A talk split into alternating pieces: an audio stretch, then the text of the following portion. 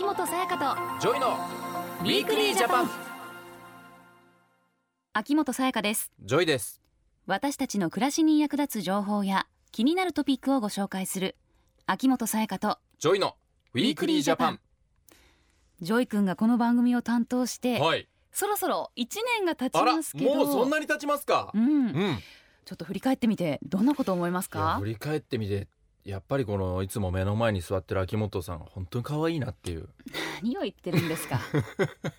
思ってます？本思ってますもうもういつも癒されてますからこれを楽しみに僕はこの現場に来てるわけですけれども。そんなことじゃないんですよ、違いますか？うん、他にもいっぱいもちろんあのあるでねしょ、まあ実際さこの番組で本当にねうん。大切なことっていうのをたくさん学べてるしこれに出ていなかったら知らなかったであろうこと、まあ民事調停の仕方とかもさ、うん。教わったでしょ？で ODA とかさ、うん。教えてもらって、まあ、テレワークのこととかもそうだし、ね変わっていくね改革だとかうん。金だから戻しになれますよね。そうだね。だから何かあった時こうすれば危険を避けることができるとか、うん。あこういうことが起きたらここに頼ればいいんだ。友達がこれで困ってたらこういうアドバイスをしてあげればいいんだとかいろんなその対応方法っていうのが身についてきたなっていう感じがするから、うん。本当に感謝してますよ、うん。この番組には。本当にうん、まずねなんかこういろんなことを知ること？知っておく大切さっていうのは思うね。そしてそれが命にね関わることなら、なおさらですよそうねだね。そこで今日のテーマはこちら。心に寄り添う若者の自殺防止対策、まあ、若い方の自殺というと一昨年座間市で自殺願望を SNS で投稿するなどした9人の若者が巻き込まれてしまったという悲惨な事件がありましたよね。そうだね。それはねそういう願望がある子の心につけ込んで、うん。止めることをせずにねうん、こう利用してしまったんだよねその子たちの弱い心っていうのをね。まあ、こんな事件はまあ絶対にね、うん。あってはならないと思うんですけどまた若い、ね、子たちが自ら命を絶ってしまうことについてどう思います、うんまあほどう思うって言われたら難しい問題だと思うけど。本当に悲しいことだよね。この番組でも俺よく言うけど、やっぱり若い子とかっていうのは日本の未来じゃないですか。この国を作っていうん。く宝だと思うけど、うん。そういった命がなくなっていく失われていくっていうのは悲しい以外辛いね。なんでもないって思うんだけども、それだけやっぱりでも命を絶ちたいって思うほど辛いことがきっとあったりね、うん。するわけだしその気持ち感情を吐き出したり相談したりうん。伝えたりっていうことができない子がすごく多いのかなっていうのを思うよね。うん。まあ、簡単に「なんで死ぬんだよ」とかさうん。言えないよね。やっぱいろんな状況の子がいるじゃん。うん。うん。そうですね。なんか手を差し伸べてあげたいって思うけど、ね、どう手を差し伸べた方がいいのか何が正解なのかっていうのも難しいししかも本当に多いでしょ今。ねよく多い聞くじ減らゃないですか。ないですよね。減らない、うん。だからこれはほ減らしていきたいよね。うん。うん。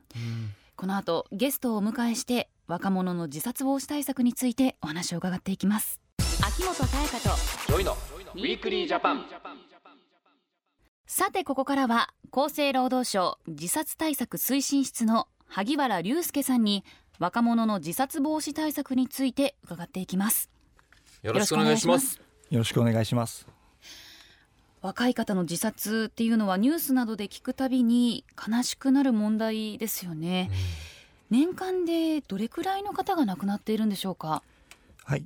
平成29年の日本の自殺者の数は全体で2万1321人。うんうんそのうち19歳以下は567人で全体の2.7%になっています。はいうんただ前年からの自殺者数の動きを年齢階層別に見ると20歳以上の各階層では減少しているのに対し19歳以下の階層だけが47人も増えているんです、うーんそうか。若い子がさがすごく増えちゃってるんだね。ねえ。これがまあ他の国に比べてどれだけ多いのか少ないのかっていうのは俺は分からないけども、うん。パッとこう聞いた時にあそんなにいるんだ。何万人も死んでるって聞くとやっぱりびっくりするな、うん。で特に若い子が増えてしまってる。はい。日本の若者の自殺は国際的に見ても深刻です。はい。実は若くして亡くなった方の死因を調べると15歳から34歳で最も多いのは事故や病気ではなく自殺です。これは先進国では日本だけなんです。えええー、そうなんですね。うーん。日本だけ。のなんでだろう。んどういう原因なのかな。ねはい自殺の要因は一つだけに限らずいろいろなことが絡み合っていますそうでがすよね。え、うん。19歳以下の若者の場合学校問題が多くうん、うん続いて健康問題家庭問題男女問題勤務問題経済問題の順になっています。はい、うん。一番多いのは学校問題。今さニュースとか見てると、やっぱそのいじめであったいじめ。りしかもその学校でだけじゃなくて例えばじゃあみんながスマートフォンを持っている。でグループのね、うん。会話があったりしてその中で一人が何か言われ始めたりしてう、ん。追い込まれていくっていうケースもすごく聞くじゃん、多いね。う、ん。んまあ、抱え込みやすいっていうのもあるのかな。そういうのがやっぱ相談できないよね。うん、年齢的になかなかきもねっとね、ううん。ん、まあこうした状況をしてますますこう私たちはどうすればいいんだろうって思うんですけど、そうですよねやはり一人で悩まずに誰かに相談することが大切になってくるんですが、周りの人に相談することを躊躇する人やうん。周りに相談できる相手がいない人もいます。はい。うん。そのため厚生労働省では電話やファックスなどで相談を受け付ける体制を整えているんですが若者の場合電話を利用する方は少ないようです。うん。中には電話が怖いという方もいるようです。もう電話が怖い。これはどういう心の状態になってしまってるのかがわからないけれどもやっぱりそれはあれなのかな。今まあメールだとかがさ、うん、LINE とかが主流だからポンと確かに。そういうので相談する方が楽だったりするのかとどうなのかな。なんか文字の方が整理して気持ちを伝えやすいのかもね、うん。自分の口できちんと感情を伝えるっていうのは確かにうん。怖いって思う気持ちもわかる気がする、はい。そこで昨年からはい。SNS などで相談をできる窓口を設けています、あそうなんですね厚生労働省 SNS 相談で検索していただくと厚生労働省の SNS 相談事業のページをすぐに見つけることができます、はい。こちらのページを見ていただくと LINE や Twitter、Facebook などで相談を受け付けている NPO 団体を知ることができます、うん。リンクを貼ってあるのですぐにアクセスして登録することができます。うん。匿名でも相談可能ですし相談内容が外部に漏れることはありません。うん。あこういうのが SNS で相談ってなんかこれこそなんか今っぽいなっていう感じがするけども、も、今っぽいっていうのがきっとすごく大事でさ、うん。そこが手を出しやすかったり、うん。あだったら相談してみようかなってなる子がきっと多いと思うんだよね。だからすごく時代に合った取り組みだなっていう感じがして、そうですね。うん。でうん。ねやっぱ言いたいことをうん、素直に伝えられるツールだよね。さやかもさっき言ってたけど、うん。その方がみんなきっとそうだと思う。楽なのかもしれないね。うん。うんこれまでにどんな相談が寄せられているんですか、はい。死にたい生きているのが辛いという悲痛な相談が寄せられています、うそういった相談に対し相談員は気持ちに寄り添いながら悩みを少しでも解決できるよう支援を行います、はい。これは学校でのいじめの相談を SNS で受けたケースですが相談員は最初の相談を受けてからまずは心を開いてもらえるよう自分の生まれ育った環境なども伝えながらうん数日かけて信頼関係を構築していきました、はい。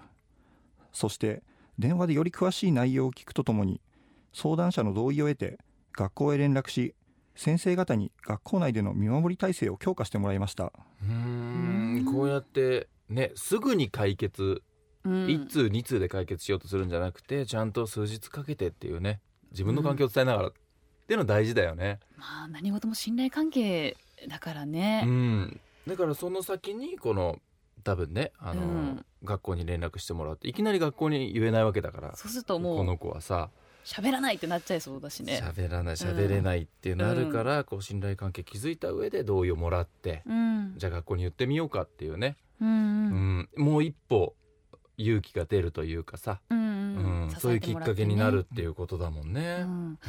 まあこれはぜひ多くの方に知っていただきたいと思うんですけど、ただ悩みを聞くっていうことは、うん。身近にいる私たちにもできることですよね。はいそうです。ですから皆さんにはゲートキーパーになっていただきたいと思っています。いやちょっとあのゲートキーパーという言葉初めて聞いたんでわかんないんですけれどもこれどういうことですか？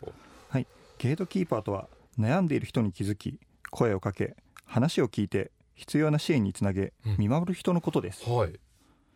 保健の先生など悩みを抱えている若者に接する機会が多い職業についている方の中には日頃からゲートキーパーの役割を担っている方もいます。ゲートキーパーに資格は必要ないので役割を理解し行動することで誰にでもなることができます。うん、あなんかこう保健室の先生をイメージすると確かに分かりやすいかもね、あこういうことかって。うん。確かにね、保健室の先生に相談するしに行く子とかもいたし。いたいた。ね、だからそういう話を自分が聞く側に、うん、なってあげればいいっていうことなのかな、もうでもうん。ね、誰でもなることができるっていうね。ね。うん、でも萩原さんこれ具体的にどういった行動をしていったらいいんでしょうか？まず家族や友達の変化に気づいて声をかけてください。はい。眠れていない食欲がない口数が少なくなったなど様子がいつもと違う場合には「どうしたの？何か悩んでいる？よかったら話をしてみて」など声をかけてください。うん。友達同士ならそれこそこう SNS で聞いてみてもいいんですかね？はいそうです。その際本人の気持ちを尊重して耳を傾けるようにしてください、はい。相手の感情を否定しないことが大切です。そして話を聞いたら話をしてくれてありがとうとか大変だったね。今まで頑張ってきたんだね。というようにねぎらいの言葉をかけてください。うん、こういう一言が本当にきっとさやか大事だったりするんだよね、うん。こう頑張ってきたんだね今までって言ってもらったらなんか少し認められた気持ちになるしね。だったり気持ちが少し楽になったり、うん。ね、共感してもらえることによって、うん。ね、肩の荷が下りたりっていうのはきっとうん。あると思うんだけども、ただ秋原さん話がね深刻すぎて受け止めきれないっていうケースも出てくると思うんですよ。自分だけだとね。うん。うん。そういう場合はどうしたらいいんでしょうか？はい、そういうのような場合必要と判断したら早めに専門の窓口に相談するように促してください。はい、若者の場合は先ほど紹介した SNS で相談に乗ってくれる NPO 団体などを紹介してあげてください、うん。その際きちんとアクセス方法を教えて登録手続きなども手伝ってあげるといいと思います、うん。専門の窓口により確実につなげることが大切なんです。うん、こうやって手伝ってあげるっていうのはきっとすごく大事なんだろうね。これが一人じゃないってまず感じれうんるじゃん。うん。ね、で勇気も出る。一緒にこうやってあげるっていうのはね、すごく大事なことだね。もゲートキーパーとしてのねこのこう信頼関係の築き方大切になってきますね。はい、うん。電話相談窓口を教えてあげる場合も同じです。はい、電話番号をメモして渡すことや場合によっては本人の了解を得た上で電話をかけて確実に本人を相談窓口へつなげることが大切です。さらに紹介したらそれで終わりではなくその後も温かく見守ってください。そして必要ならいつでも相談に乗るよと伝えてあげてください。うん、うん。そうだね。あなたの味方だよって一人じゃないよっていうことを伝え続けることってやっぱり大切ですね。そうそう、だからこういう人の存在が自分を救ってくれたりするわけだからね。う、うんん、電話相談窓口というのはどういったものがあるんでしょうか？はい。心の健康相談統一ダイヤルというナビダイヤルがあります。どんな悩みでも相談いただくことができますし匿名でも大丈夫です。こちらにお電話いただくと全国の自治体が実施している心の健康電話相談などの電話相談につながります。電話番号は0570-064-556です。その他にも電話相談窓口がありますので詳しくは厚生労働省のホームページをご覧ください。相談窓口の一覧を掲載しています。心の健康相談統一ダイヤルは0570-064-556ですね、えーでは最後にメッセージをお願いします。今悩みを抱えている人誰にも相談できずに苦しんでいる人辛い消えてしまいたいそんな気持ちに押しつぶされそうな人声でも文字でも少しずつでもあなたの今の気持ちを聞かせてください。そして友人や家族の様子がいつもと違うと感じた方はまずあなたがゲートキーパーとなって声をかけてください。ゲストは厚生労働省の萩原隆介さんでした。ありがとうございました。ありがとうございました。ウィークリージャパン